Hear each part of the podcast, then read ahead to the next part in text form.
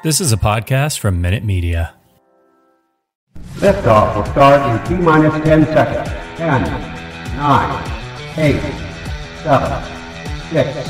Hey everybody, this is Craig Ackerman, T V play-by-play announcer for the Houston Rockets. What's up everyone, this is Jackson Gatlin, host of Locked on Rockets. This is Chris Chavez. This is your boy Heezy, a k a. Raheel Ramzanali. It's Sean from Shots and Thoughts. This is Will, a k a. Bias Houston, king of Rockets Twitter. This is Chucky Brown, former professional N B A basketball player for the nineteen ninety-five N B A champion Houston Rockets. This is Timoteo Keister. What up, what up? It's Roosh Williams, the Mastodon himself. What's up, Rockets fans? This is Hollywood Don Knock, host of the Apollo Launchpad podcast and the legendary Rockets Twitter Spaces. This is Devin White, a k a. The Gentleman. It's your boy, Von Wafer, former Houston Rocket, retired professional N B A basketball player. Ah. Four, three, two, one. We have ignition. And you are listening to the Summit State of Mind podcast.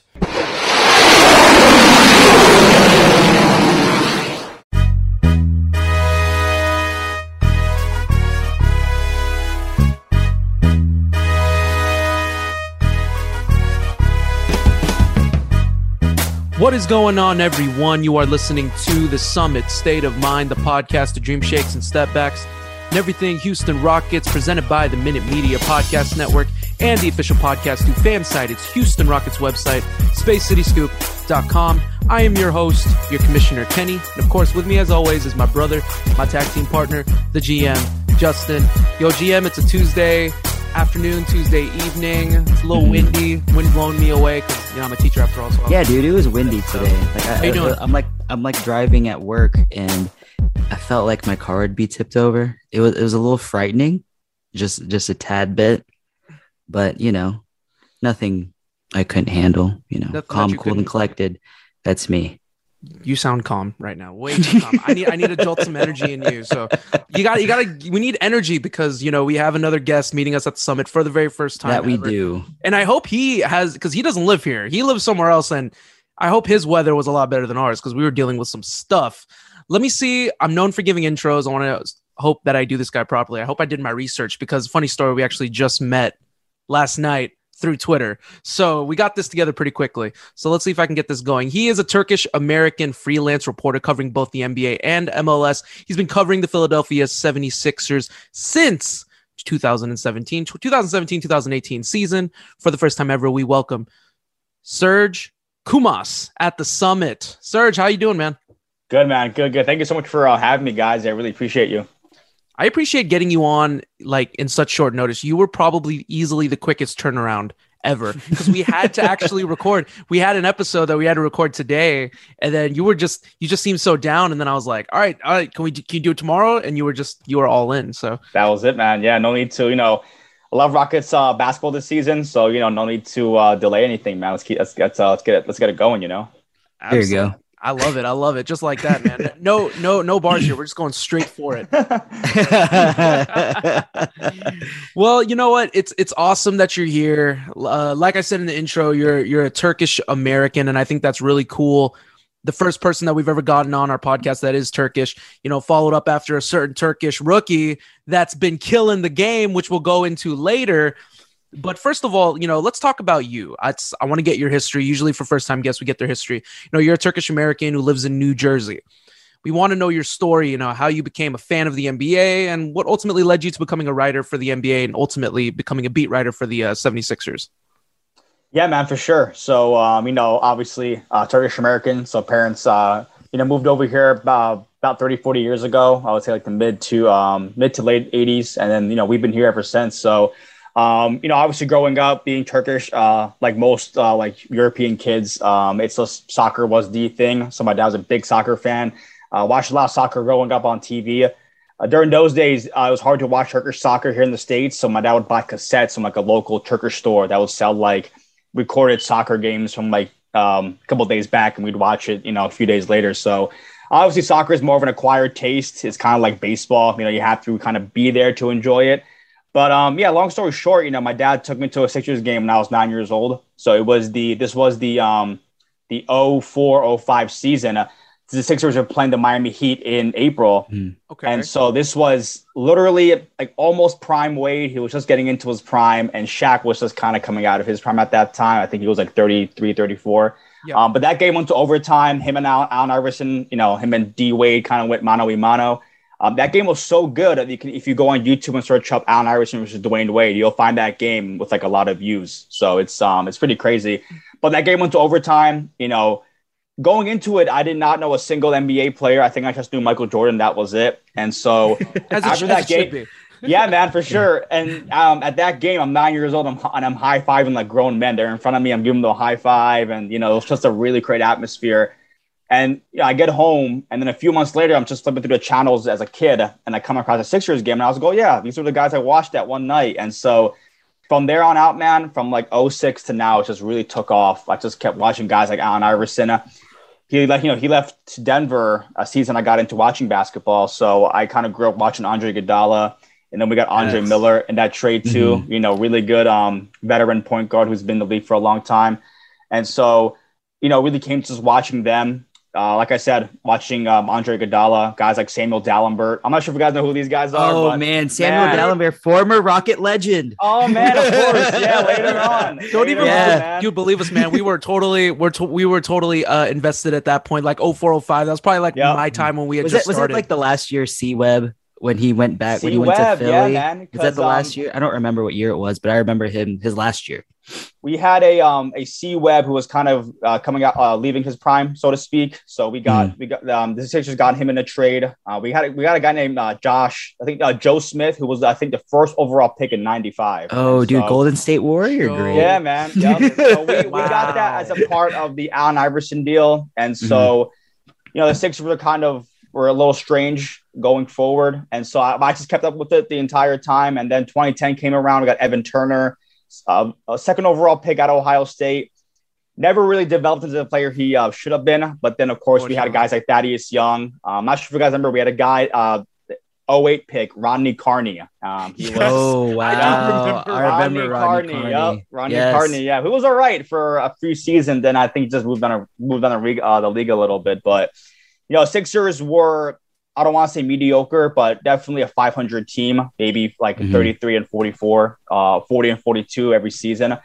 And so I just kept kept up with it. And so I did bandwagon for one season. Uh, that was when the Celtics won the championship in oh eight. I just loved Ray Allen. So um, just a quick. I don't blame you. Thing. I don't blame you for that.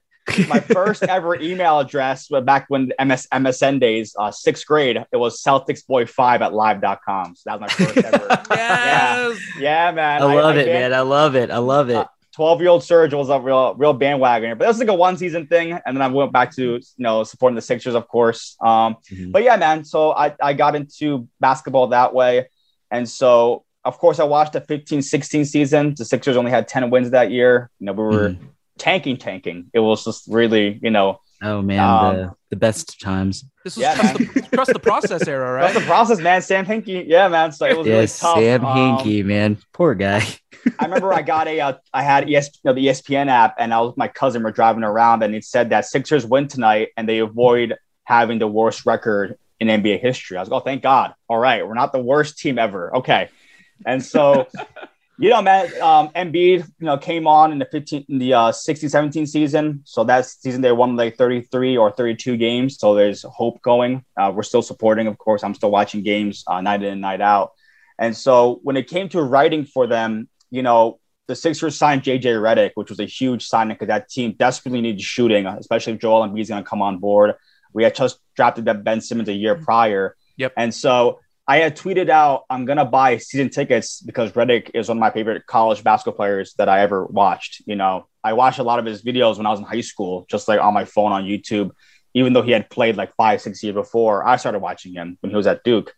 And when I tweeted right. that out, a high school friend of mine D M'd me and said, hey, Serge, do you want to write for a basketball website? And I was like, what do you mean? He's just like, there's a website based here in Turkey and you're based in the U S. You're based in like, you know, South Jersey, Philly area.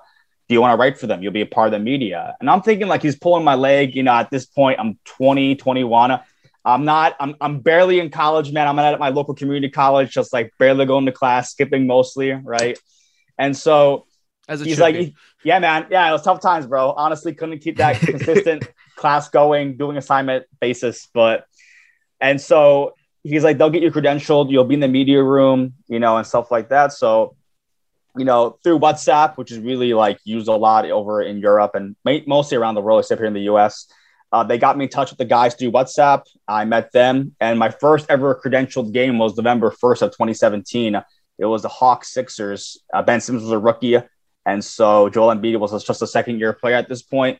And so, yeah, man, I was going to games. Um, about a month later, I went to a game at the Garden, uh, a Hawks versus Knicks game. At the time, Hawks had Ersan Ilyasova, so I wanted to talk to him and introduce myself as a Turkish guy, you know, covering the league and so on and so forth.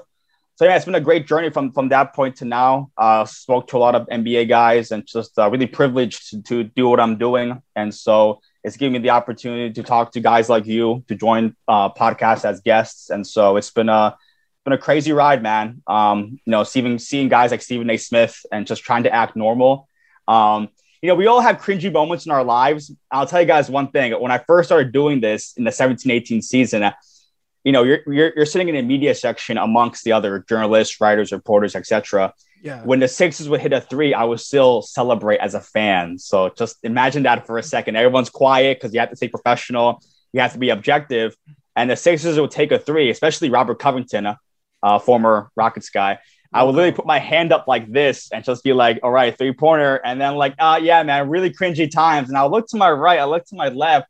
And no other reporter or journalist is responding to the game as I'm responding. So I learned later on that you have to kind of, you know, the guy can hit a full court game winner. You have to have to sit there with like a straight face and just, you know, write it down, type it, tweet it, whatever. So I learned that the kind of the hard way, but, but that's, um, yeah, man. So it's been a great journey. Uh, we're just getting started. I'm, I'm twenty-six. So hopefully this is just the beginning. Well, we're getting, we're getting you, we're pretty much getting you here on like in the infancy of like your startup, right? Like, and cause it's only been twenty-seven, twenty eighteen. So you've been doing this for, well, man, a few years four now. Years. Yeah, yeah. Four years yeah. roughly. Yeah. Yeah, man. It just flew by really. But, uh, but yeah, for sure. That's, a, that's awesome, dude. And, and I, and I love, you know, kind of just getting here, like the beginnings and getting your, your story and kind of getting to figure out like where it's from. And it's funny too. Do you know, uh, do you know Jack, uh, from our, from Houston, Jackson Gatlin? From the yeah, yeah, Locked on Rockets, yeah. yeah.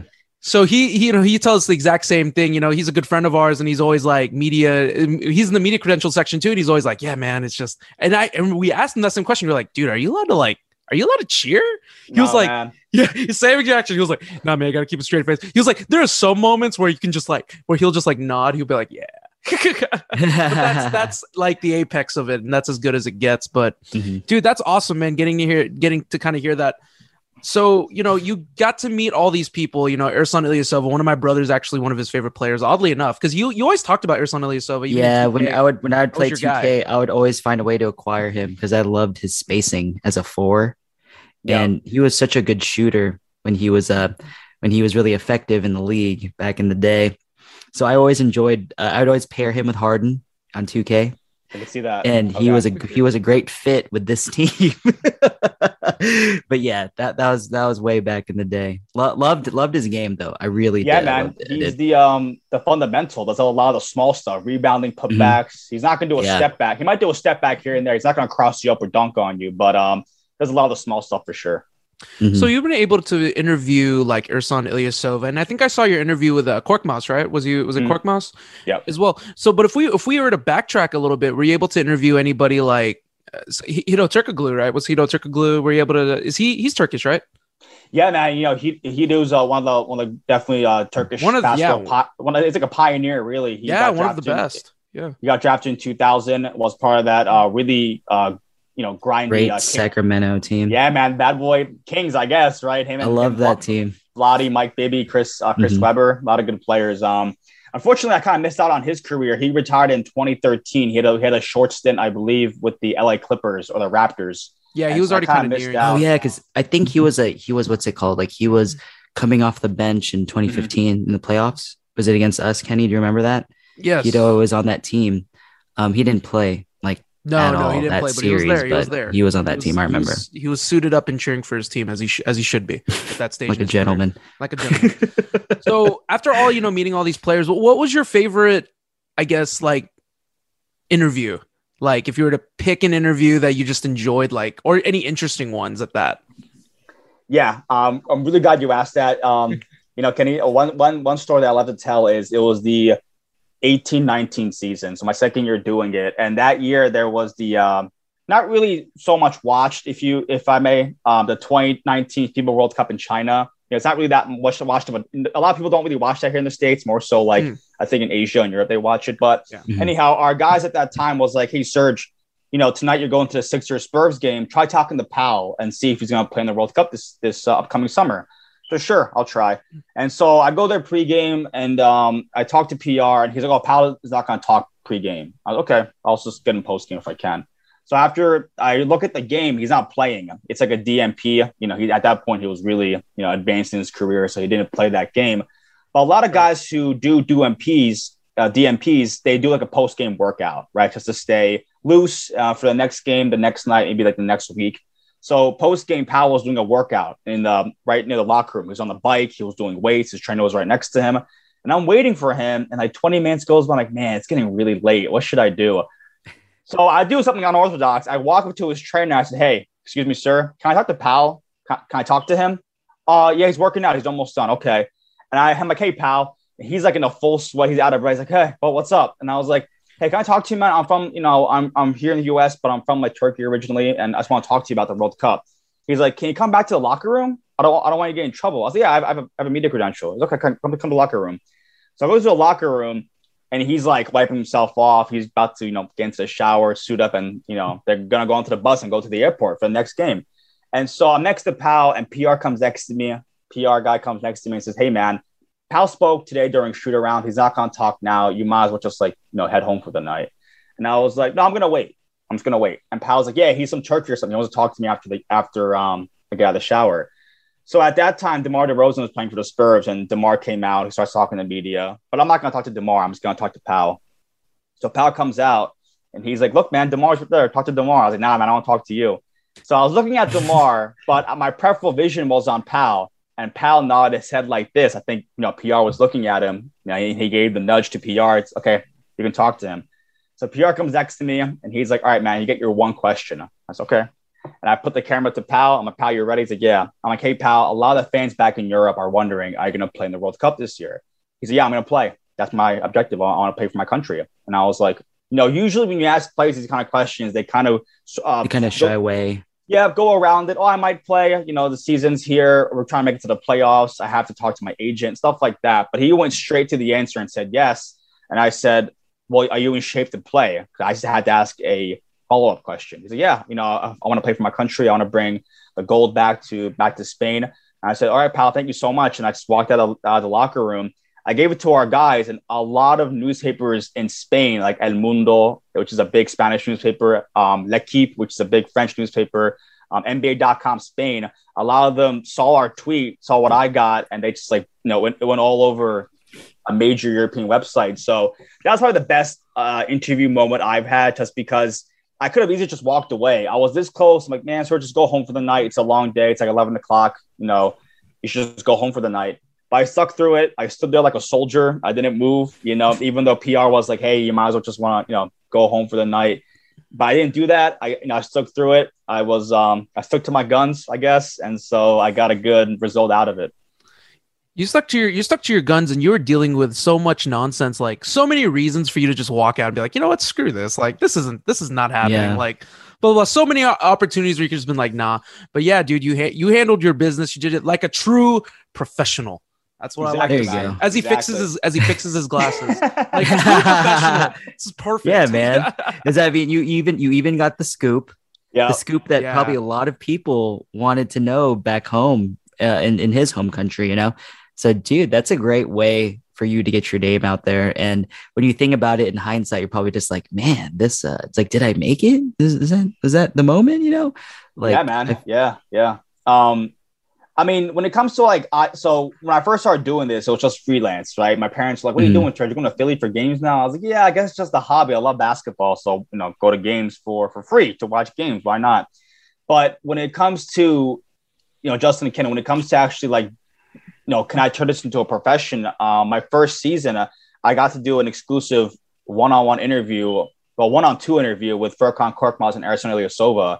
You know, I talked to Sixers P R for like two, three months about getting it done. And then finally, May of that year, before they played the Celtics in the decisive game five of that, so that, that playoff series, you know, I went to the Sixers practice facility, which is like a twenty-minute drive from my house. And, you know, we hired a camera crew. And so, you know, in front of me was Furkan and Ersan. And I spoke to both of them for like half an hour. We put it on our YouTube channel and, you know, it was really, really good. So at that moment, I said to myself, maybe this might go somewhere, you know, because I was literally just sitting in a chair talking to, you know, professional basketball players. So at that point, I told myself, you know what, this might just go somewhere in the future. So from that point on, I've just really been trying to establish like really good building blocks. And so, you know, just got to keep it going. We just, I, I'm hearing these stories and I'm like, dude, at some point, this guy's got to get to Houston. We got to get this guy into yeah, Houston. Man. I need that interview. Absolutely. one hundred percent. I, I need that interview with Alperen Şengün, man. I need it. I need, I need Serge and Şengün. It sounds like the ultimate T V show. I need it. It does, man. Yeah. I'm, I'm, I'm going to try to get down there, man. I was trying to get down there, um, you know, before the season ends. So of course, it's almost April. Yeah. I'm hoping like, hopefully sometime next season, man. I really, really hope to get down to, um, get down to the, is it, is it get down to the H? Is there you that, go. H-Town, H- get it down to H-Town. H-Town, H-Town, there we go. There you go. I, I got the lingo down, so it's There you go, start, but you'll fit, you know? You'll fit seamlessly, man, we promise. Exactly, man. It's really, man. It's like we'll, a local. Exactly, bro, and you'll, we'll definitely, we'll be meeting you up, and we'll definitely make something happen for sure, so you just, for just sure, let us know whenever sure. you're ready to head down. So it's funny that you speak about H-Town. We're going to talk about H-Town. We're going to talk about the Rockets. We're going to talk We're going to talk about Alperen Şengün. Give us one moment, guys. We're going to give a quick ad break. We'll be right back. Progressive presents today's to-do list for your dog. Check front door. Check window. Check other window. Rest chin on ground. Look into distance. Bark for no reason. Check front door. Check window. Check other window. Your pet has a very busy schedule, so it's up to you to make sure they're protected. That's why Progressive Car Insurance covers your pets for up to one thousand dollars if they're ever in a car accident with you. Chase shiny ball. Lose shiny ball. Find shiny ball. Eat shiny ball. Get coverage for your pets with anti-auto policy from Progressive. Progressive Casualty Insurance Company and affiliates. Coverage for cats and dogs included with the purchase of collision coverage and subject to policy terms. What's up, everyone? This is Chucky Brown, former professional N B A basketball player for the nineteen ninety-five N B A champion Houston Rockets, and you are listening to the Summit State of Mind podcast.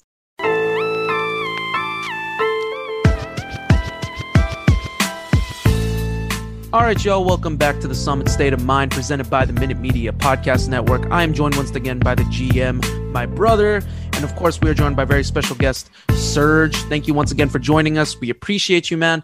Let's talk about Rockets. This is what we are. We are Houston Rockets podcast. Look, this team is twenty and fifty-six, obviously not trying to win any championships whatsoever. We're trying to win the championship of ping pong balls. That's been the, that's been the repertoire this season anyways. But I want to talk to you specifically, Serge, about a certain guy, a certain Turkish rookie that plays a lot more mature than his age suggests. Were you keeping tabs on him, you know, while he was in Turkey before declaring for the draft last year? And if so, like, were you high on him, you know, coming into the N B A? Like, were you able to kind of keep tabs on him? Did you know about him before? Uh, to, you know, to, to be honest, I first heard about him late twenty twenty. You know, I kept seeing these posts of this, this like, at that time, he had just turned eighteen like five months prior. So he was about the eighteen and a half at that point. He was really just killing it in the Turkish league, you know, um, a league of grown men and a league that's rated the third best outside the N B A. So it's the N B A, the Spanish league, and the Turkish league. So by him dominating in that league at eighteen, he started really making noise. I really didn't get into it until Jonathan Gavoni uh, w- with our Draft Express was actually tweeting about him, talking about him on his Instagram. And I was like, wow, this kid is, he's only eighteen years old and he's dominating. And, you know, for me, it really set off when I did a quick Google search and I saw that he was from Giresun, Turkey, which is the same city my family's from.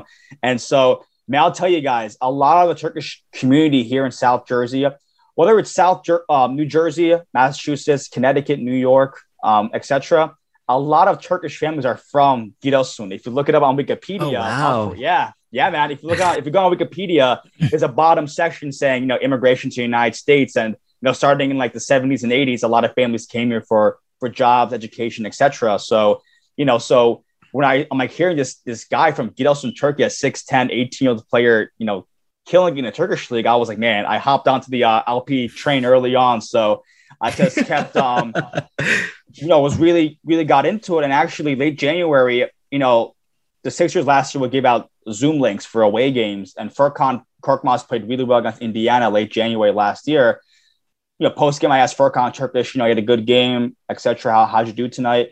And then my lead up question was, you know, Alperen Şengün, are you following him in Turkey? He's like, oh, yeah, I'm following him for sure. He's um going to be a good player. I think he might declare this year for the draft, you know, twenty twenty-one. And so from that point on, I was watching his weekend games on, on my laptop. I would get up early, like five a.m., because it's like a seven hour difference. They were ahead seven hours. And so I hopped onto the train as fast as I could, you know, being that he's talented, but also he's from a small city, man. You know, my, my family's city is a small city. I've been there numerous times.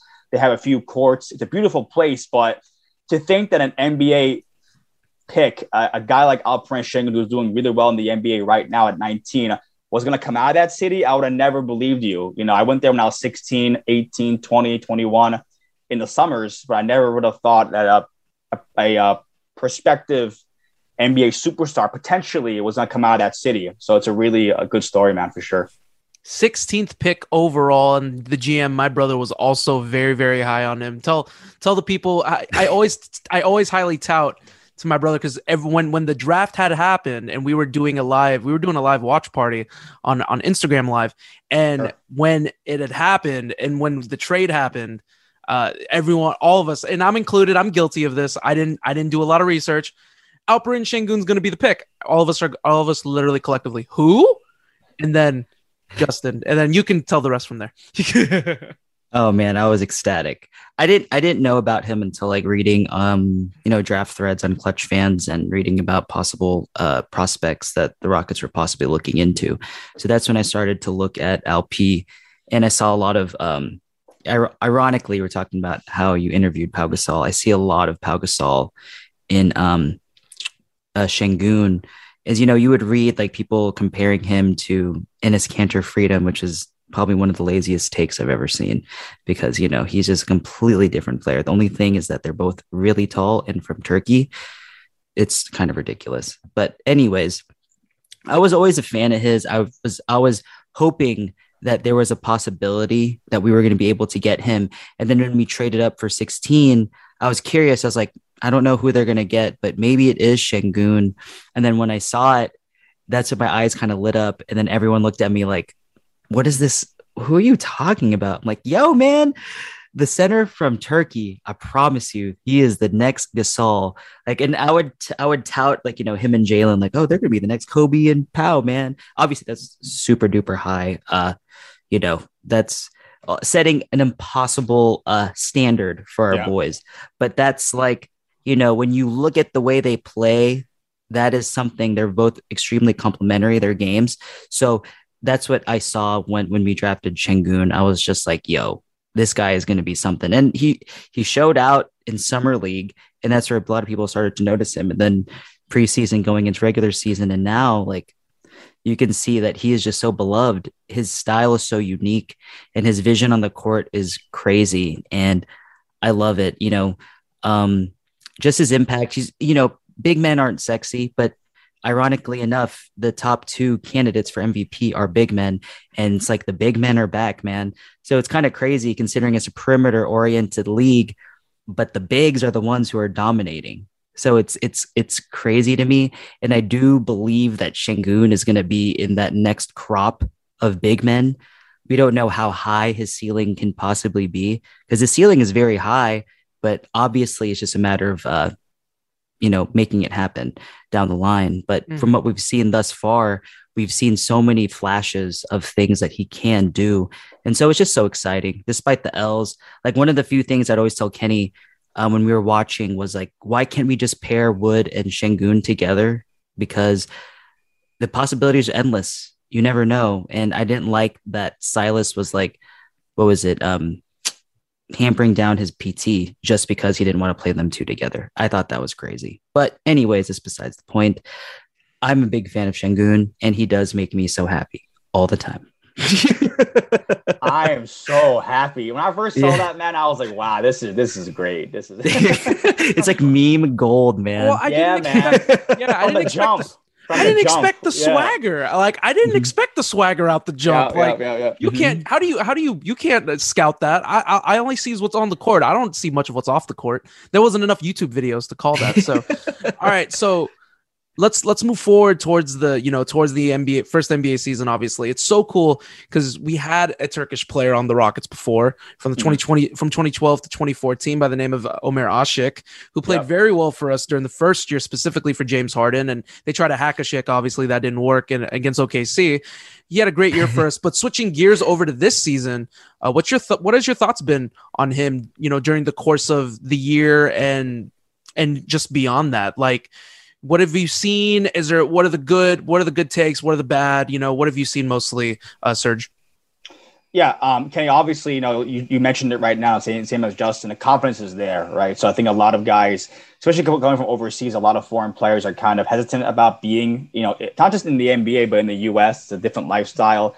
I think Alperen noticed that right away. Is that in an interview he gave to a Turkish magazine at that time, he said, "To me, the N B A looks like a show, you know, and you have to be a part of that show." So what he meant by that is, you know, I need to have a personality in this league in order to grow, right? So a lot of foreign players kind of can't adapt that personality and bring it here to the States, um, bring it here to, to uh, North America. And so when, you know, they want to become like a popular player, but they have no personality. So I think the major plus for Alperen right when he stepped foot into Houston was, I'm so happy. So that kind of just like lifted, uh, took him off and like, oh, who is this guy? He's like, he's a funny dude. I like him. So mm-hmm. the first major plus was his personality. And that was, you know, from that point on, it, it just took off.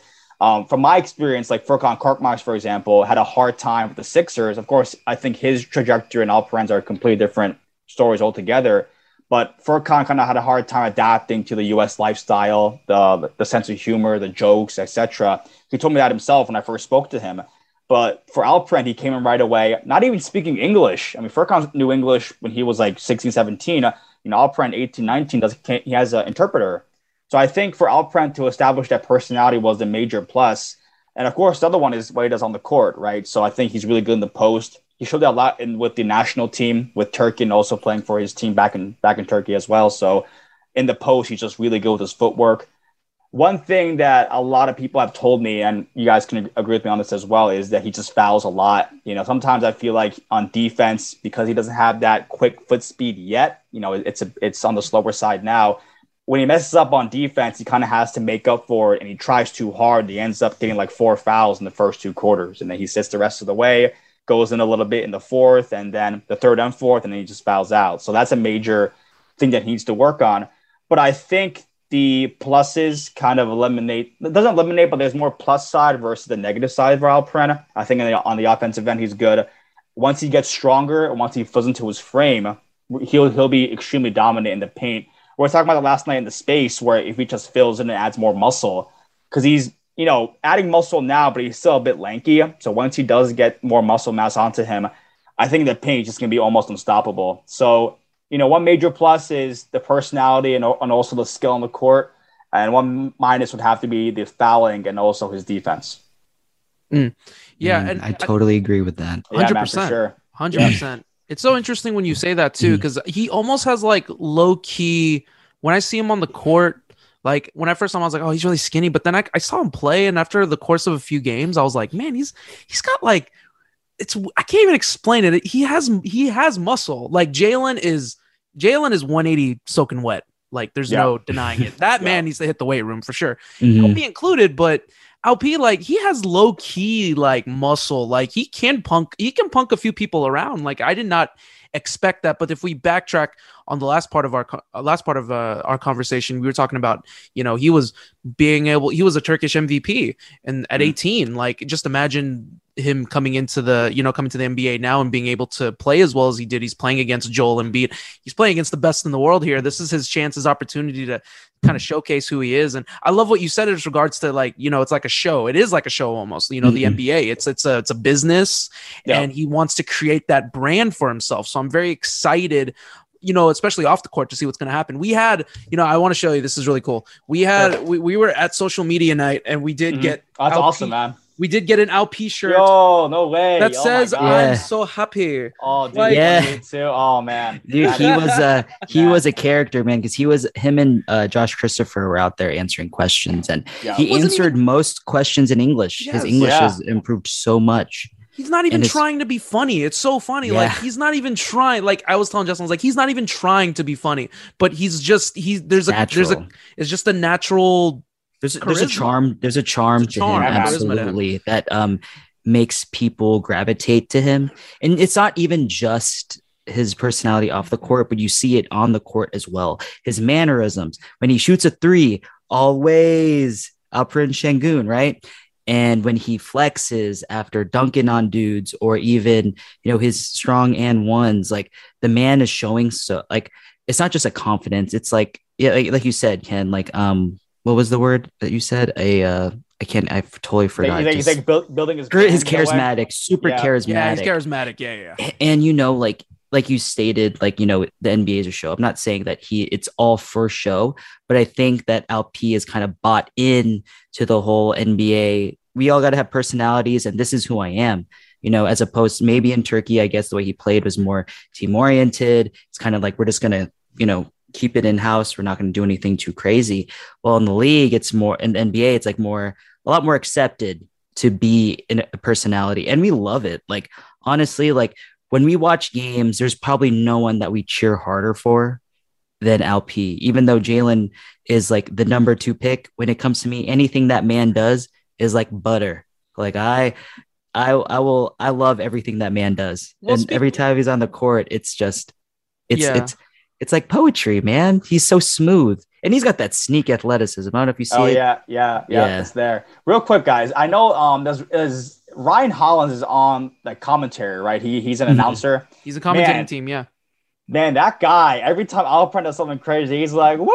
He just like, he's, he is eccentric, man. man. I love this guy. I was like, oh, my God. He's like, what? What, what, what did he just do? And I was like, yep, that's that's Alperen, man. Don't be surprised, you know? it, I, I love it. It's almost like Ryan Hollins because oh, he's man. a big man. He's a retired big man, so he's doing yeah, it. Man. This is for the big men, you know, when he go, he was, he was like, oh, he, there was one moment I remember he, he had like an and one, it might've been an and one dunk. And he was like, oh, Alperen, don't do that to him. Oh, don't do, don't be that disrespectful. And I'm like, oh my goodness, I love it. I think it's one of Alpe's first like crazy, like behind the back dishes where he got the ball and literally did that. And he was like, what, what did he just do? Yeah, I was like, oh man, I love it.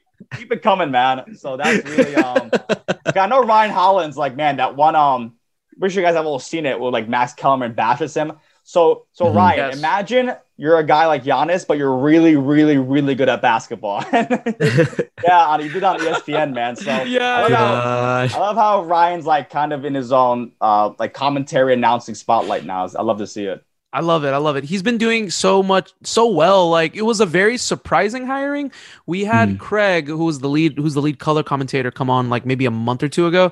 And he was, you know, we were talking about it too. And he said that, you know, it's just a chemistry thing that you have to build after a while, but they have it down pat now. And I'm excited for them to see what the rest of the way that they're going to do. Like they're, they're growing with the young team. And I, you know, I hope Holland stays. Holland gets to see this, this crop while they're young, you know, while they're still babies basically. And oh, yeah. at some point they can all grow up. So let's shift focus, boys, to the, Uh, to another question that I have for you. All right. This, I, I love this. Let me, first of all, let me just say this straight up. I love this, Serge, because you tweeted out something very interesting two days mm-hmm. ago. Uh, and it got me hyped. Personally, it got yeah. me hyped. And I don't know. And I think, you know, what's coming. You called Alperen Şengün the next Nikola Jokic. You like, you mm-hmm. like straight up tweeted it. Boom. Like not questioning, not like he could be. Nah, he's the next Nikola Jokic. So what, what led to that comp? And do you believe that, could he actually reach it or could he be even better? You know, man, to be honest, um, I don't know if you guys remember, because I, I certainly don't. And I can definitely get the vibe that we're all N B A diehards here when it comes to watching the league and just following everything every team basically does night in and night out. I don't remember Nikola making headlines his rookie year. I don't remember that did at not, all. I nope. just No, he didn't. Nope, you know, and Nikola is is undoubtedly one of the best, not just European players, but one of the best players of all time. If he keeps going the way he's going, he's still only twenty-six, twenty-seven. And so I didn't hear about him until maybe, you know, three, four years ago when he was doing crazy passes, when he was playing the game at a slow pace and people just couldn't really, you know, understand how he was doing that so effectively. So I think if Alperen just keeps going, man, because Alperen literally hit the N B A ground running. I mean, this guy was, you know, he has his issues where he has to work on his defense, his athletic ability, et cetera. But man, he literally hit the N B A ground running. It was summer league and it was preseason, and the season came by. The only downside to him versus guys like Jalen Green, Franz Wagner, Cade Cunningham is playing time, right? I mean, if he had more playing time, if Silas has played him more, you know, he could be in top five in total points scored, maybe in the N B A rookie ladder, top ten week in and week out. The only reason why he falls out is because of the, of the playing time. So, you know, Kenny, go back to your question. I think he could be better because he this guy literally hit the N B A ground running. A lot of Turkish players, whether it was Hedo Türkoğlu, uh, Mehmet Okur, a big player for the Jazz about ten, oh, man, fifteen heart, years ago. Heartbreaker, heartbreaker. Yeah. Oh man. he heard it. He, he cut us quite uh, deep a few times. Oh man. yeah. Big. Uh, what was it? Uh, money man memo. Yeah, man, that guy was that guy was money down. He down. he yeah, was man. money. Especially game seven against T-Mac. Killed us. Poor Rockets. Oh man. So you know those guys. It took some time for them to, to uh, actually adapt to the N B A. They had to come in, ride the bench a little bit. They kind of had to pick up on the culture. Uh, same thing goes for guys like uh, Cedi Osman and Furkan a little bit. But with Alperen, you know, he, he literally hit the N B A ground running, like I said. And man, he's just it's just I think from here it's just going up and up. Um, of course, if he you know. injuries, prevention, so on and so forth. But I think he can definitely be a Nikola Jokic-esque player, if not better. All right. That's going to lead perfectly into my my next question because I do have mm-hmm. to ask this. And I'm pretty sure you pretty much already answered it, but let's let's, yeah, let's yeah. go in deeper in it anyways. Give me his ceiling. Give me his floor. Wow. Um, so ceiling is definitely anywhere between Nikola Jokic and a Pau Gasol. Agreed. Good ceiling there. If Alperen finishes his career like a six or seven time All-Star, maybe like three or four N B A All-N B A teams, undoubtedly the best Turkish player of all time by a mile, by ten miles, you know? Mm. Mm-hmm. Yep. The floor, that's a good question, man. I think he'd just be a, still a solid role player. I just don't know. I just can't, I don't have man, a comp. I don't have a comp yeah. on my head. I don't know, guys. I'm really keen on this guy going big, man. Like, I'm really, I think he's the first. That's right, man, no I floor. Just like when no it comes floor. to the floor, I'm like, you're no, all, like, you're all in, you're all in, when, man. When Kenny's okay. like, when Kenny's like, he's gonna be a good role player. I'm like, no, no role player. Don't do that with L P. That's, that's not no role player. Starter here. minimal, yeah, minimal. Man. I saw like, um, I know like you know, uh, Rockets Twitter is like really an uh, eccentric place, and I did see like Chet Holmgren if he does get drafted for for Houston, L P's like the sixth man off the bench. I'm like, what? Well, are you, you man, I must be a really good team if Alperen six man off the bench. So should not. Um, um, but hey, let me ask you guys though. I mean, what, what what do you guys think the floor is for him? G M, go ahead. Oh man, to be honest with you, I don't know. Like, there's not really much of a comp I could give him because the way he plays, he plays like a lot of the greats. Just those footwork, man. That footwork is that's not something that is, I would say, gifted. You know what I mean? Mm-hmm. There's only a few players we can really compare him to, especially playmaking wise, you know, like you stated, like Jokic, uh, Pau Gasol. You even see some shades of Dream now when when he's able to shake these guys, shake these guys off with a Şengün shake. You know what I mean? Like, it's kind of like, oh man, see, I don't know. Like, I've never thought about that, to be honest with you. I never even gave that an option. That's right. We I'm asked, actually gonna look at question. his. Um, I'm gonna look at his N B A. His, okay, so his Draft okay. Express. Yep. So Draft Express. So um, Bobby Portis, or I know this player. I can't pronounce his name. He's Italian, uh, Italian American. Tom mm. Gugliotta, who was um, oh, was, oh the teammate Gugliotta? of Kevin Garnett. Yeah, yeah man, he was like he was one, one time, one time old. I think a Jersey guy. I think he was born and raised in Jersey. I remember reading about him. Yes, uh, well, um, Long Island, New York, close enough. Yeah, yeah, it's close enough. Yep. We'll, we'll yep. call it that. Yep. Okay. Okay. Oh man, that's okay. So, oh, that that's a. Di- when you think about it, that's well, a decent. Bobby Portis, though, that's just I don't. I mean, Bobby Portis. Where, where's Bobby Portis? Where's he now? He's in Chicago. I, I he know he was with no. Milwaukee. No, he re-signed with Milwaukee. Did he? he okay. Did. He re-signed. He re-signed for another year, so he's still in Milwaukee. But I guess yep, he's just not yep. making. I, I make. I mean, he didn't really make waves. No headway. He, he didn't make much waves until the playoffs, like like major waves until the playoffs. So I'm assuming. True. He'll be there, obviously, when it matters. Unless he's injured, I have to double check, but I'm honestly not sure. When I was thinking floor, though, for Alperen, um, I'm probably gonna I'm gonna piss off a lot of uh, a lot of Houston fans here when I say this, but uh, Carlos Boozer. Yeah, Carlos, Carlos Boozer. That's, a, that's a actually floor. A, yeah, for a floor. And as a floor, and he was an All Star, and he was an All Star. Yeah, yeah. I like. Yeah, he, I, he was I, in we, and out. I think we can agree. Okay, so so I'll pull back on the you know I'll pull back on the role player. I'll, I'll, he won't be a role player. He'll be a starter. Well, he'll be a starter. Starters can be role players, but he'll be a starter. And Carlos Boozer was dominant. There was a period of time where he was dominant, like you. Yeah, oh seven, oh nine. Man, he those yes. killed us. Those, those, killed those, us. Jazz, those Jazz teams were nice. Him and Darren. Um, yep. Karolinko, Okor. Uh, those are some the, dirty the, teams. Yep. Those teams killed me, man. They killed me. Believe me, Serge, we, we know this. We we know this good and clear. We've, we've been – that T-Mac and Yao era got eliminated because of those guys. I saw something when I was in middle school, guys, that always – I watch sometimes on YouTube here and there, but mm-hmm. I want to say it's the oh seven postseason, the, the playoffs, and Rockets just got eliminated, and they asked T-Mac, you know, what more do you oh. need? You had a Yao. What more do you need? And he, T-Mac just looked down. He's like, I, I can't do it. And he looked up, and he just like he just left the um the press conference, yes. left the table. And that was like, oh, I was like, oh man. It was actually that one was of like, the most infamous interviews that ended up mm-hmm. happening, the post and then the pre also before that series when he was like, if we don't get out of the first round this year, it's on me. And then, yeah, that it was heartbreaking. It was on him. Yeah, it really was yeah. on him. Poor guy, poor guy. Yeah, man. Yeah, T-Mac, though, man. It meant, oh, man, great player. I was like a fourth grader, man. I was like, I watched him in like the oh six All-Star game. I was like, man, this guy is like relentless. And he had like the lazy eye, which kind of gave him yep. like this cool, like different look, which I really liked, but I'm not going to lie. Um, That was, um, yeah, man.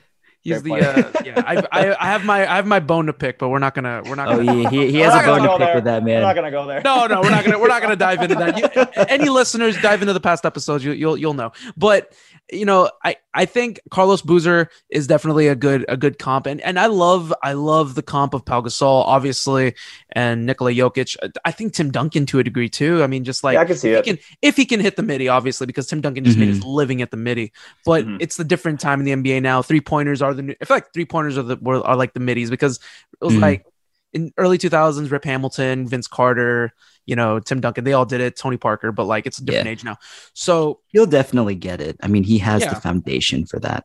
Absolutely. Absolutely. I can't wait mm-hmm. to see what's going to happen with him going down the rest of the way. But uh, but before we move on to our next segment, one last question for you, Serge. Uh, what was your overall opinion been on the Rockets season so far? Oh, man, that's a, that's a great question. Um, Guys, I'll be honest. I know, I you know when it comes to guys besides Şengün, one guy who I think is a gamble, and you'll all agree with me on this one, it's just K P J. You know, he's a great player. You know, has the potential to be an all-star. I just think a lot of on on and off court issues with him. And in terms of his offensive game, I think decision making also is a big thing with him. Where down the stretch, if they're down by, if the Rockets are down by four or five, he'll chuck up a three instead of maybe running an offense, running running a play to get like an easy, mm-hmm. an easy two pointer, um, something like that. So I think K P J is, is a bit of a gamble moving forward for the Rockets. Great player. I just think a lot of uh, stuff on and off the court, like I said. But Jalen Green is that dude. Man, this guy is is just he Thank just you. you know he's he's yamming it on like veterans, man. He's, he's going in. You know what I mean? Like like a five or six year guy in, in Jakob Portal last night. So he's just ending, ending careers now. So he has a swagger. I kind of compare him to, you know, I compare him to, he actually wore his shirt, I think in a summer league game, Deion Sanders. He kind of yes, has that Deion Sanders. I love that swagger. Yes. You know what I mean? So mm-hmm. he could definitely be the face of not just the Rockets, but I think uh, the face of the N B A. I can see this guy on like an N B A billboard or like an N B A, you know, social media uh, posting for like an all-star game or, or whatever. So I think, guys like Jalen Green, K P J, Alperen Şengün. Um, I'm not gonna lie, I do like uh, Gary Bird, right? Is it Gary Bird? Yeah, that's right. Yeah, yeah, Giresun. Yeah, man. Yeah, man. You know, a streaky shooter. Um, I love people who can shoot the ball, and so I liked him as well. Um, but yeah, it's been good, man. You know, a lot of uh, G League guys. Uh, of course, uh, Kenny Martin Junior I like his game as well. He's, Dude, so good. Yep. Yep. Uh, you know, obviously. Yep. Obviously from his, from his father uh, who played in N B A about twenty years ago. So man, it's been a weird season, but I think you guys can agree with me is w- agree with um, me on this one as well is if you look at Silas, right? So this year the Rockets were going to tank, right? Mm-hmm. Get a, mm-hmm. an, an, another Absolutely. guy for next season and build on that. So when Silas was taking Alperen out, because there's that one stretch where the Rockets just couldn't win a game. I think it was like ten plus games that just couldn't could not win a single game, right? Yeah. Mm-hmm. So I'm asking myself, what is Silas doing here? Why isn't he playing Alperen? He's trying to win games. And I think if you ask me, it's it's obvious that Silas, if it went worse than it is actually now, he would have got fired, I think, halfway through the season. What do you guys think about that? Absolutely. Man, Go yeah. Ahead, no, yeah. I, I I just I mean, I'm not a big Silas believer. Um yeah. Yeah. I've, I try uh, so hard. Uh, I'm not the kind of guy that's going to call for someone's head. That's just not how it works. But at the end of the day, it's kind of like the proof is in the pudding.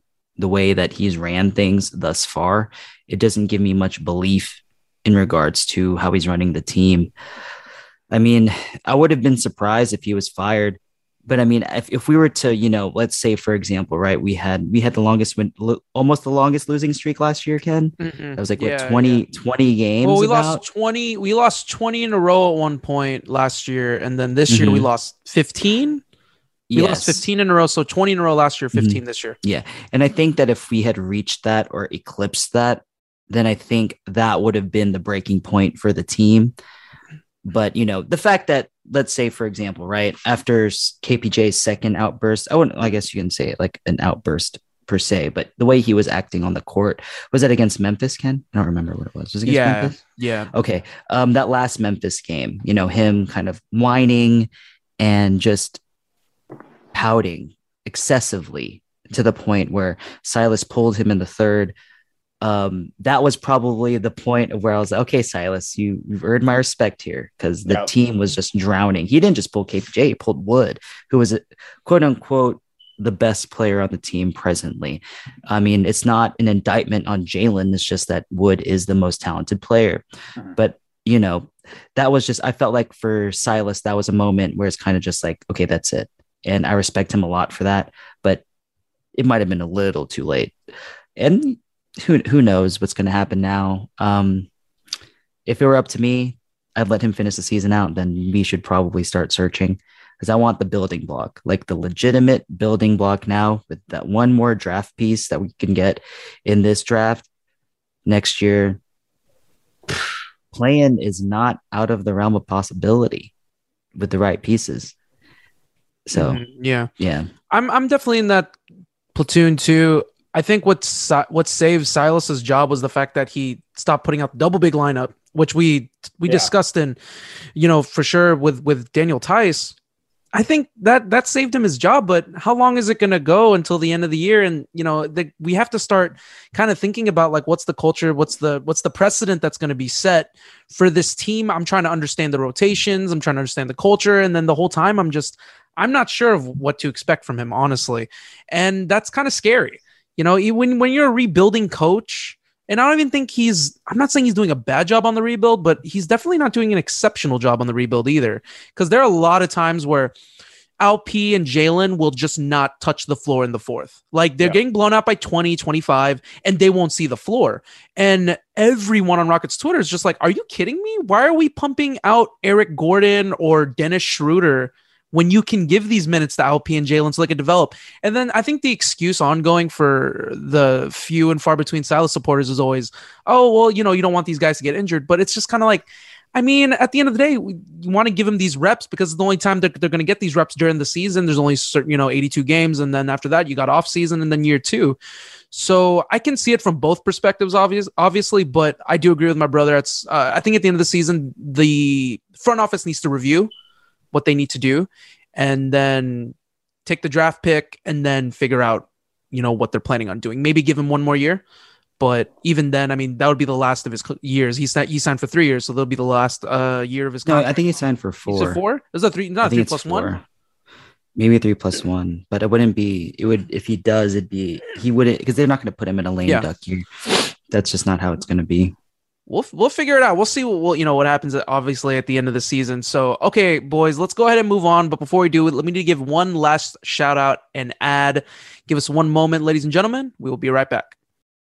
You probably know Progressive Insurance for insuring your home and auto. You may know Flo and Doctor Rick, but what you may not know is that Progressive helps employees support over thirty-eight hundred charitable organizations annually, because we're committed to helping our employees, and our employees are committed to helping others. Anyway, we just wanted to share. We were a little too proud of it to keep it to ourselves. And if you already knew all of this about us, you've either heard this radio spot before or just randomly know a lot about Progressive. Find out more about how we're dedicated to our customers and communities at Progressive dot com. Progressive Casualty Insurance Company and affiliates, based on data from May twenty twenty through April twenty twenty-one. What's up, world? It's your boy, Von Wafer, former Houston Rocket, retired professional N B A basketball player, and you're now tuned in to the Summit State of Mind podcast.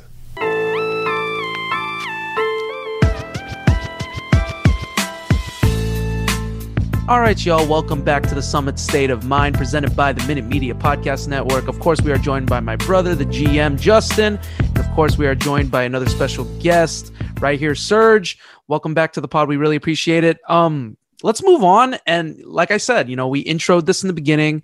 You are a current beat writer for the Philadelphia seventy-sixers. Philadelphia seventy-sixers are having quite the season. And it obviously, you know, it jumped from one hundred percent to two hundred percent over the trade deadline. You got a former Rocket in there now, you know, for, you know, the cornerstone of our franchise for the last eight or nine years. And now he's a, he's a current Philadelphia seventy-sixer along with Embiid. And you got the two superstars with championship aspirations, obviously. Uh, what's been, what's, what's it been like covering them this season? And uh, we'll move on to the, you know, James Harden talk later, but what's been your overall opinion of them like this season and covering them?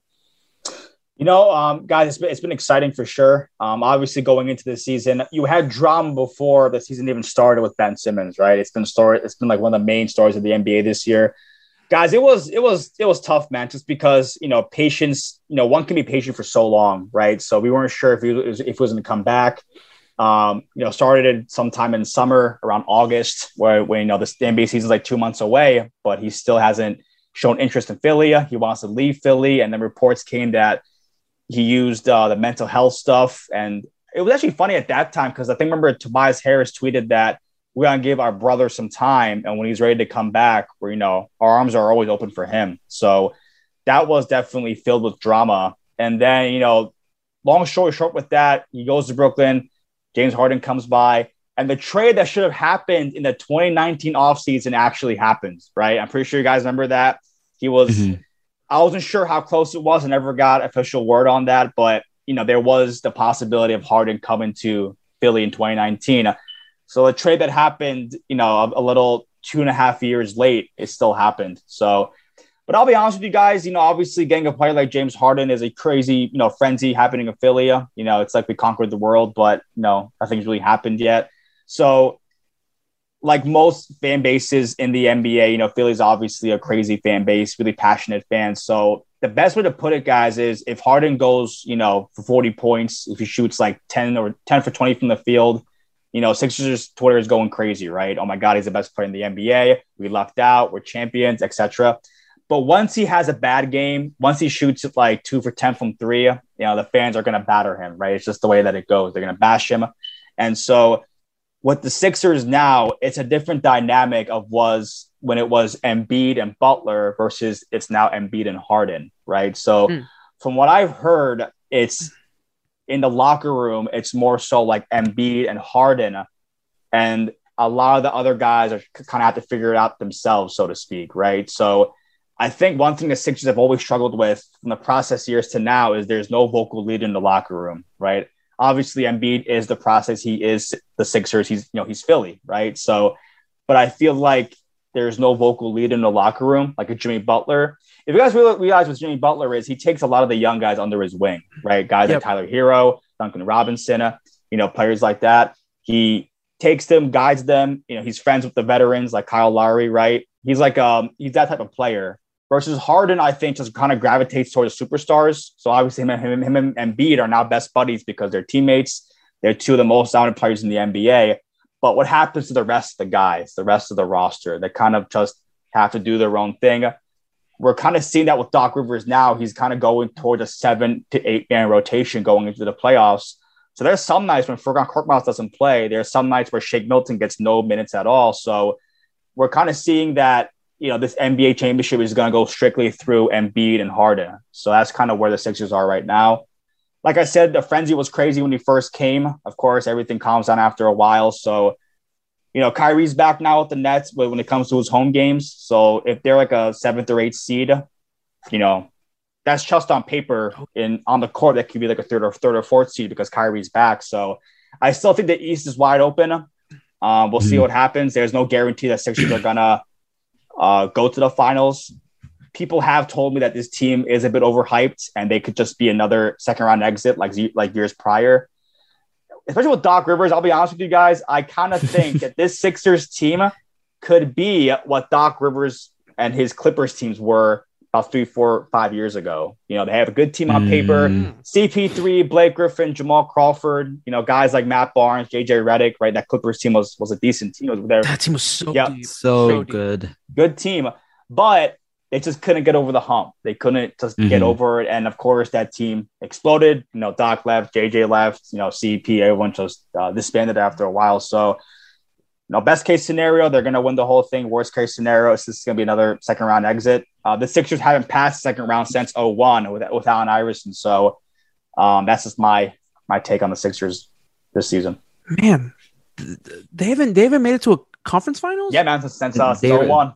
They yeah. were wow. what five seconds away when Kawhi Leonard. Yes, against the Raptors. Yeah, that, yeah. that was it. Yeah, oh, that's tough. Yeah, man. Okay, tough. so so I'm I'm so I'm curious, man. Yeah, like yeah. when we're talking in terms of what James Harden has like brought to the team, and typically speaking, so mm-hmm. when since we, me and the G M, you know, we we were big Harden believers when he came in. Sure, we were all trained, obviously, and then when he left, it left a sour taste in my mouth. Um, obviously, it's just by the way he left. Mm-hmm. If he just wanted to leave, I would have been totally fine with it. But speaking upon what he does, and as a Houston fan speaking to a you know a Philadelphia beat beat writer, it's kind of let him know that like this is kind of what we expect. Like he's gonna do well during the season, and to be honest, I think he's very underrated in the playoffs. I think he actually ends up playing a lot better. The numbers look nice, but people want to see him take over. And I think overall, the opinion like it's not far fetched to think that this team could be a second round exit, or you know, God forbid, this is going to be the exact same. You know, this is basketball gods making it happen. Uh, give me a two seven matchup between Brooklyn and Philly, and I don't know what's going to happen if Durant and Kyrie are both healthy in there. I can only imagine. But you know, following up on that question, like you, you went through the process with Joel Joel Embiid and this Sixers team. Obviously, when you when you look at this team though, from top to bottom, like I know, like you were saying that the the apex is obviously winning a championship, but from a personal belief, from your perspective, you've be, you've been covering them all season. Do you believe this team has what it takes? Personally, I do not. Okay, I respect yeah. that. And take. and just because, man, I'll be honest with you guys. You know, every in life we all have rude awakenings, right? Kind of slaps us in the face, reality after a while, right? So, the night the Sixers played the Nets, I got there super early. I got there like four o'clock. The game was like a seven thirty tip off, I think. So I got there like early, early, right? The parking lot wasn't even open yet. I was really like parked on the side of the arena. And the awesome. gates opened, I backed my car up and I went to the parking lot. But when at that game, the Sixers fans and the Sixers, maybe not every player, but I would say the organization was really preoccupied with Ben Simmons, right? First time in Philly after almost a year, what he did to the um, organization during the, uh, the offseason and during the season. And that night, the Nets just didn't give a damn. They came in there and they took care of business, you know, with K D and Kyrie. And these guys just showed off, right? And without Ben Simmons, too. The Sixers were good to go. They had Harden. They had Embiid.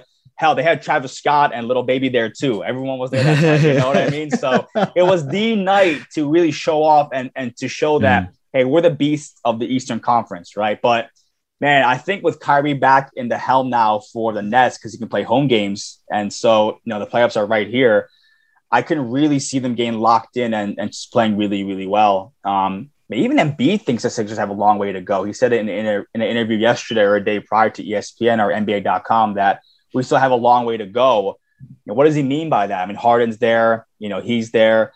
You know, I think we all know the Sixers bench isn't very deep, right? Maybe two, three guys coming off the bench, Niang, uh, maybe Matisse Thybulle, Shake Milton, maybe Furkan.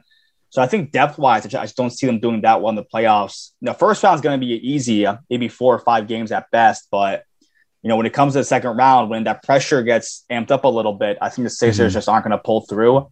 I think if you're looking at a team like the Nets or the Bucks, um, I think the same thing goes for the Heat. I think the Heat are a good team. But I really don't see them getting past second round this year.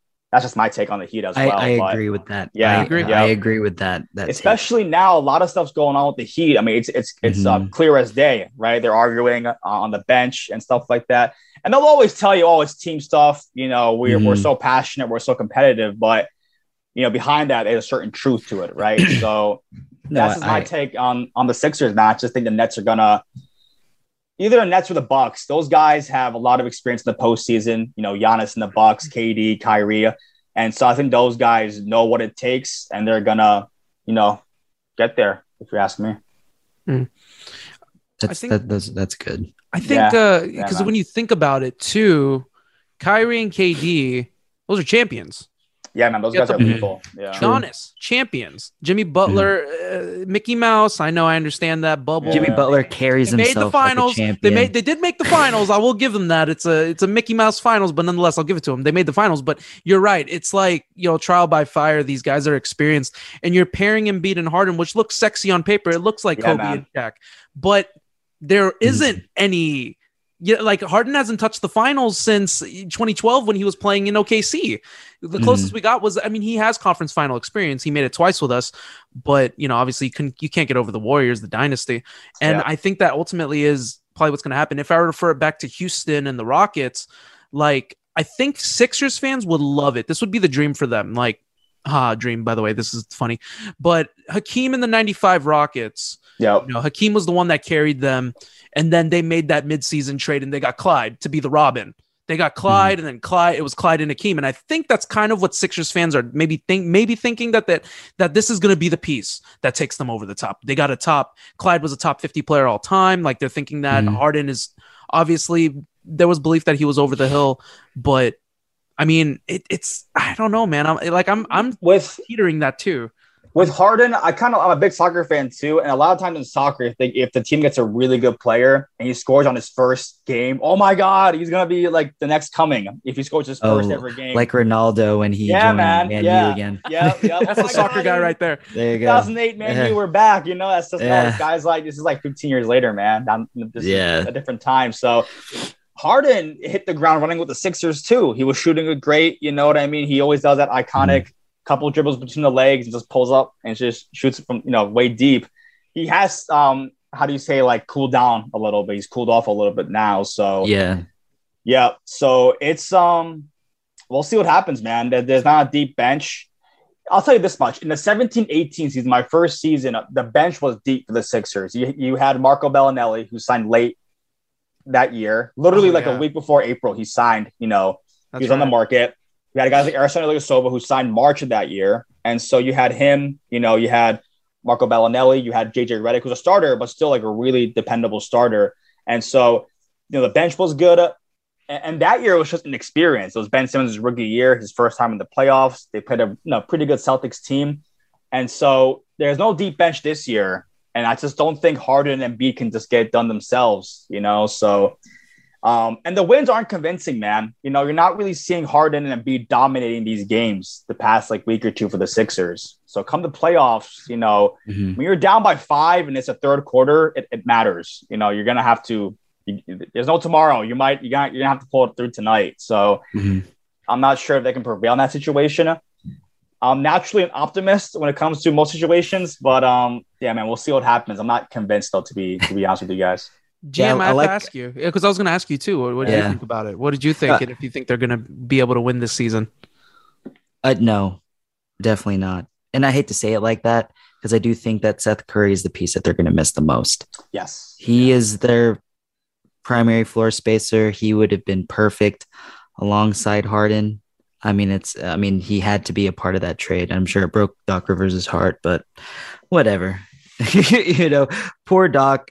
I feel bad. I feel bad for y'all in that sense. Like, I just think Seth Curry would have been perfect alongside um, Harden. And I, I feel you in the sense of victories where you're saying like the victories seem kind of hollow because they're not like extremely dominant. Because when you're watching, like, let's say, for example, like the Celtics now, they're killing everybody. And yeah. I mean, everybody. Like steamrolling teams. Yes. Yeah. And they're getting hot at the right time. Mm-hmm. And I didn't believe in them.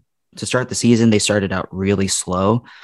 Um, and I didn't believe in the pairing of Tatum and Jalen, Jalen Brown, because low key, I want Jalen Brown. Like if there's any way that can blow up and we can somehow trade some picks for that man, he'd be perfect next to Jalen Green. But that's besides the point. Um, they're gelling at the right time and they're showing guys, they're showing um, the fans and people that they're for real. And that's the kind of performances that you want. Like, when we what was it, Kenny, in twenty seventeen, twenty eighteen, the first year of C P three and Harden, like we were just demolishing teams. There wasn't yeah. very many games where it seemed like they were really close. I mean, games were close-ish, but it didn't really feel like games were really out of hand in the sense. No, we, we knew that we we had a chance mm-hmm. to beat the Warriors that year. Absolutely. Yeah, yeah.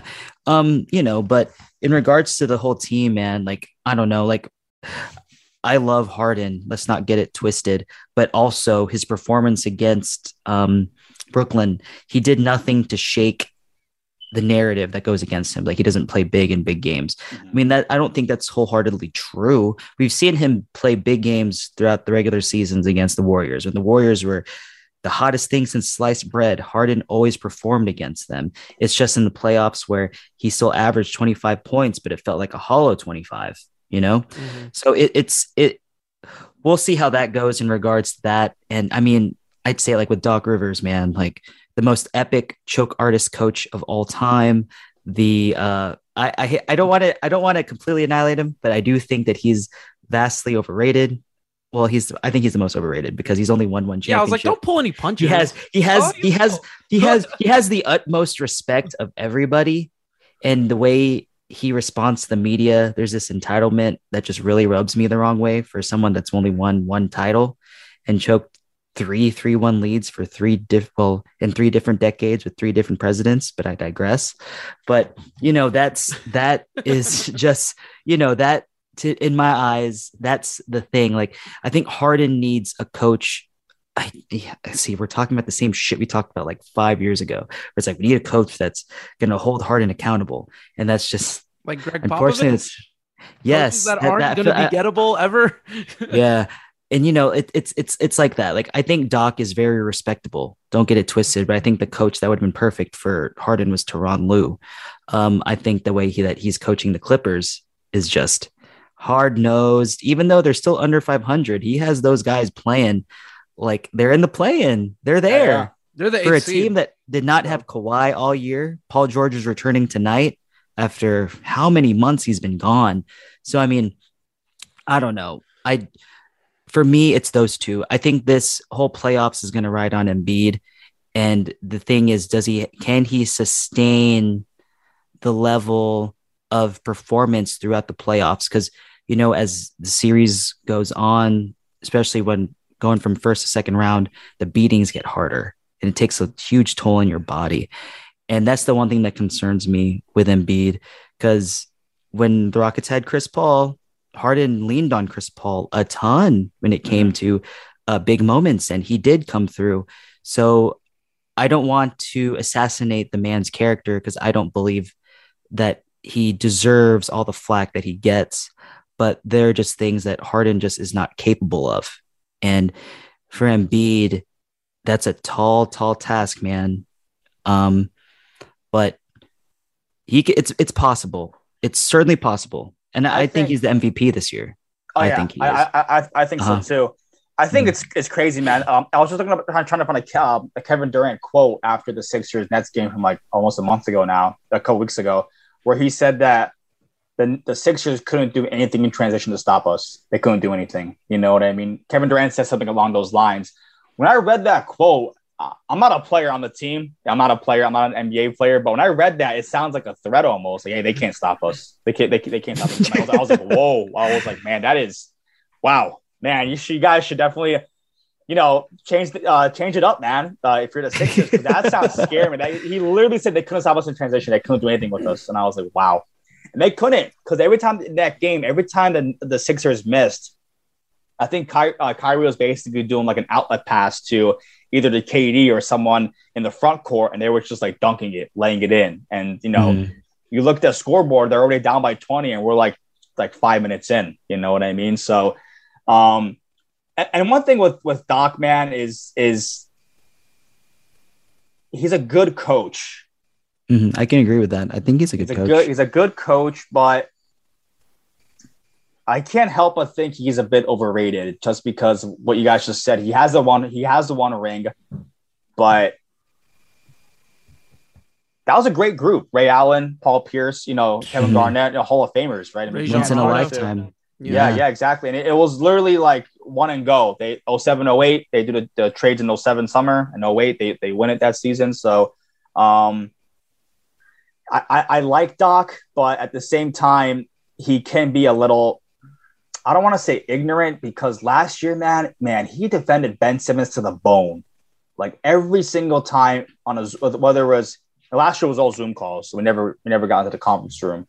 But every time a reporter was like, hey, Ben didn't do this, Ben didn't do that, Ben missed some free throws, this guy was defending Ben Simmons all the way until that Hawks Sixers game, like game six last June, when it didn't work out.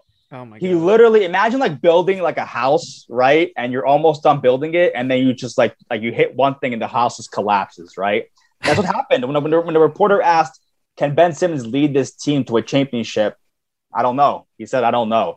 He was building him up all the way from mm-hmm. literally December, when the season started around Christmas last year, all the way into June. And the first thing a reporter asks him, if he can lead, if Ben can lead this team to a championship, he says, I don't know, just like that. And so, man, that was a domino effect. He should, I'm not, I mean, it's hard to kind of talk about your emotions right after a game like that, especially after like a fourth quarter collapse. Yeah. Mm-hmm. But, but man, Understood. That was, you know, Doc just really built Ben Simmons up, kept telling us we don't appreciate him. He does incredible things.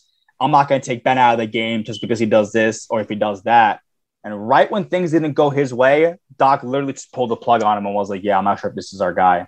So, um, yeah, the Sixers have been through it a lot, man. I'm kind of happy we have Daryl Morey, just because I feel like Daryl has a he has a he has a great basketball mind. I want to ask, ask you guys that. He's absolutely, one hundred percent. M I T, yeah. M I T Masters, I think, or or PhD, right? Yeah, I don't remember. No, yeah, yeah, he's yeah M I T. Yeah. He's, you know, obviously one of the godfather in analytics. Uh, bring yeah, it man. to the, bring yeah. it to the N B A. He's big. He's big time. I I think the only thing with him is, well, two things. Uh-huh. He tends to leak stuff. There's tons of things that tend to leak. Uh, from the Rockets, from the Rockets' perspective, we got it. We'd always get a ton of leaks. Uh, on the Morey side. And then two, he said this quote like in twenty twelve, early on in his tenure, and he said, players are assets. He said, you know, you got your superstars and you got your assets. And that oh, always stuck out to me. Yeah, and that always not... stuck out to me. And players tend to, unless it was like James Harden or someone that he really, really mm-hmm. backed, it was hard for these players to want to continue to have good relationships in Houston. And that's the, that was the only thing. No. Yeah, yeah, I agree. But as like you a, remember the you remember the J J Redick story? Yes, yeah, J J Redick mm-hmm. wanted to sign. He him picked. He yeah. picked. He picked Philly over Houston because of Morey. Yes, I I mm-hmm. heard of that a long time ago. I think that was like mm-hmm. five years ago when he was going down. I read something like that where mm-hmm. he went to Houston, uh, and they're like, J J's like, oh, they're gonna sign me. This this team's gonna pay me, but they didn't pay him, and so that was um. That must, that must have been it. Um, but mm. I really liked it when you guys had, um, I, oh my God, he had a like a generic name. Um, Anderson? Ryan Anderson. Yeah, man, that guy's a sniper. I love that guy. Yeah, man, he's like, yeah, he shoots like you, that. Uh, the, the hands come together yes. like this a little bit. Yeah, yeah, man. yeah. Yep, yep, oh, man, yep. you want to you wanna break Rockets Twitter? Put a picture of Ryan Anderson and just see all the reactions and comments you'll get. I'll do you one better, guys. I'll put a picture of Chandler Parsons. Oh, oh no, man! No, no, I'll stop. I'll stop. I'll stop. I'm not gonna lie. I loved. I loved I know, Chandler. Man, I hate to I'm, I'm, about to get, I'm about to get. I'm not. I'm not that religious, but I'm about to get struck because I know he had the car accident. So I take that back. Right? yeah, shit, man. I, t- I, I take that back. No, was, no, you're good, man. No, you're good. Man, it's okay.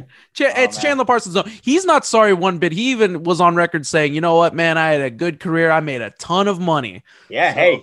There yep. you go, man. He's he's rolling. So he's, he's, he's absolutely he's, rolling, dude. He's good, man. But um, but yeah, back to Daryl Morey, guys. I honestly have a lot of confidence in him just because his resume speaks for itself. His C V speaks for itself. Analytics, you know, he went to great schools, has a great track record. But one thing he said that I think will always haunt him, and I heard this on a many sports shows, et cetera, N B A Twitter, you know, is that he said that I think it was the twenty eighteen nineteen Rockets team was designed to beat the Golden State Warriors.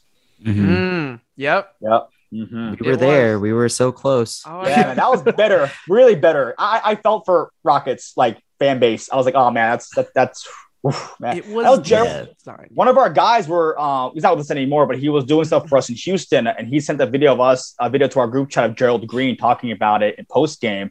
Man. He was defeated. Gerald Green was like, wow, that was a big contrast because the Warriors were one game away. That one game they won where they were one game away, Gerald was like, you know, high spirits, right? We're, we're there. We're going to finish them off. And right when they lose, man, he was so defeated. He was like, you know, mm-hmm. we tried. We just didn't. It's the N B A. And so... it's super unfortunate in terms of what, like, you're right. And we, he was designed, like the Rockets were designed to beat the Warriors. And he even tweeted at the end saying, you know, if you come at the king, you best not miss. And then he congratulated the Warriors, obviously. But uh, yeah, man, true. it's it's it's it was a tough ending. I'm happy that we turned the page, though. Thank God. I'm happy that we turned the page. And then you got Morey, you got Harden, you have championship aspirations.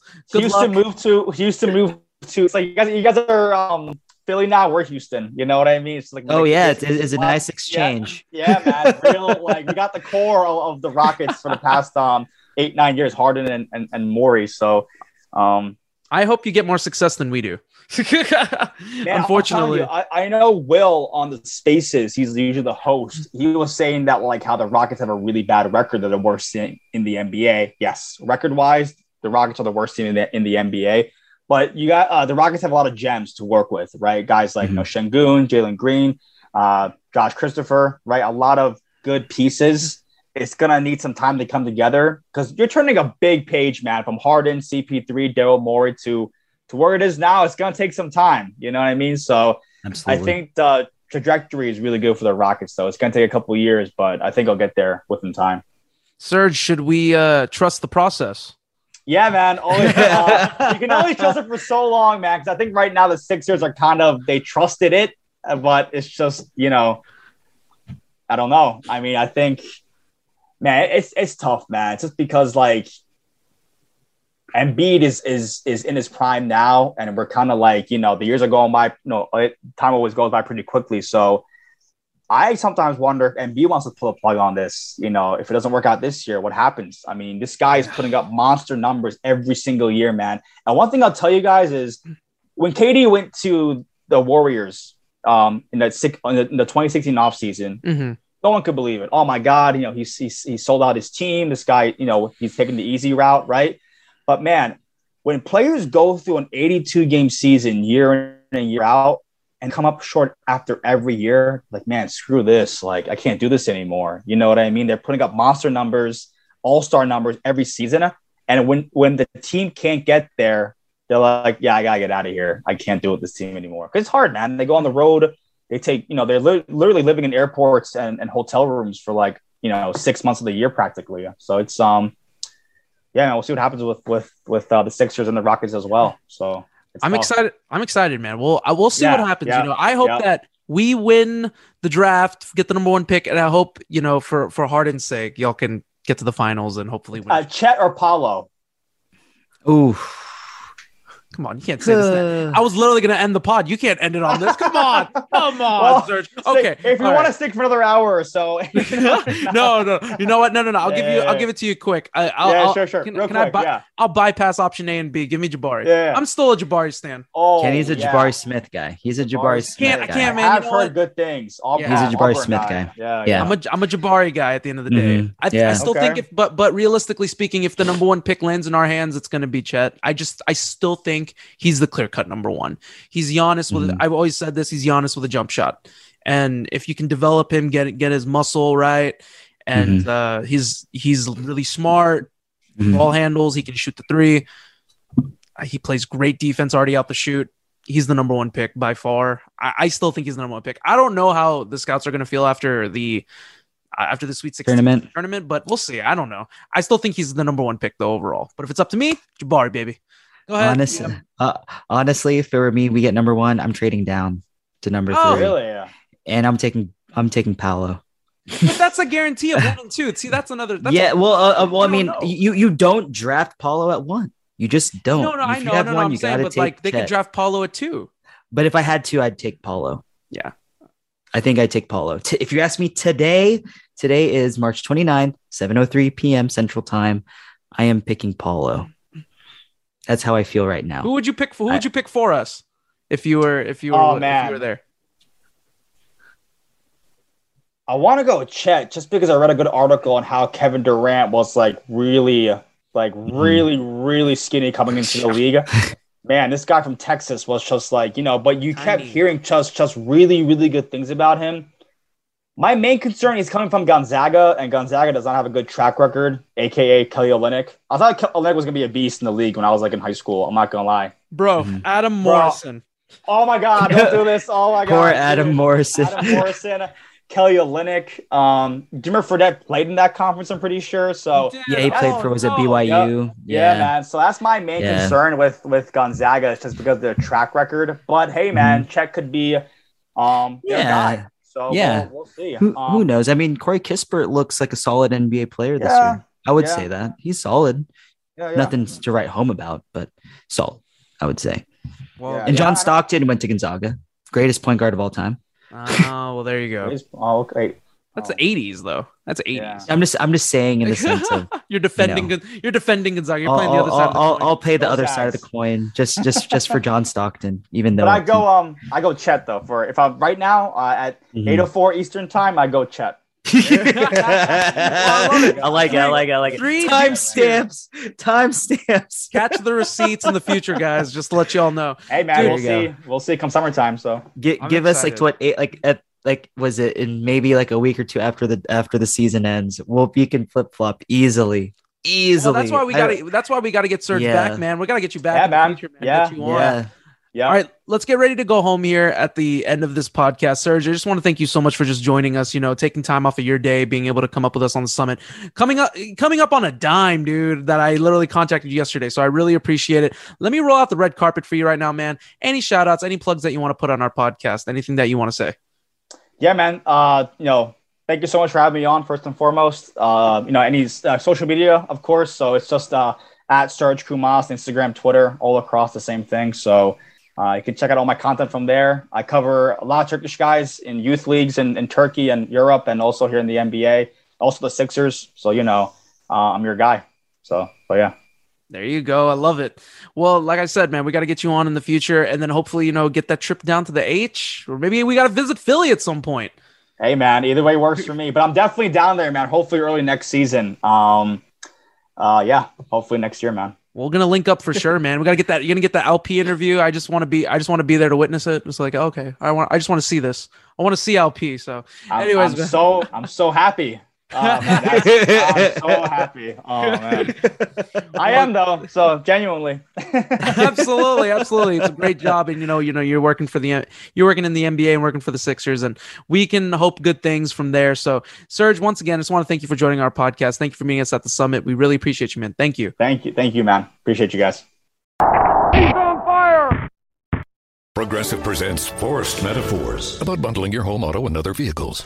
In hockey, it's the goalie's job to protect the net. And in life, your net is your home and auto, but also your boat, motorcycle, R V, or A T V. And your goalie is the round-the-clock protection offered by Progressive Insurance. Well, it's also the savings you get when you bundle. So in this metaphor, you have two goalies, which is okay because, you know, it's just a metaphor. Forced Metaphors, presented by Progressive. Bundle and protect today. Progressive Casualty Insurance Company and affiliates. Discount not available in all states or situations. The Summit.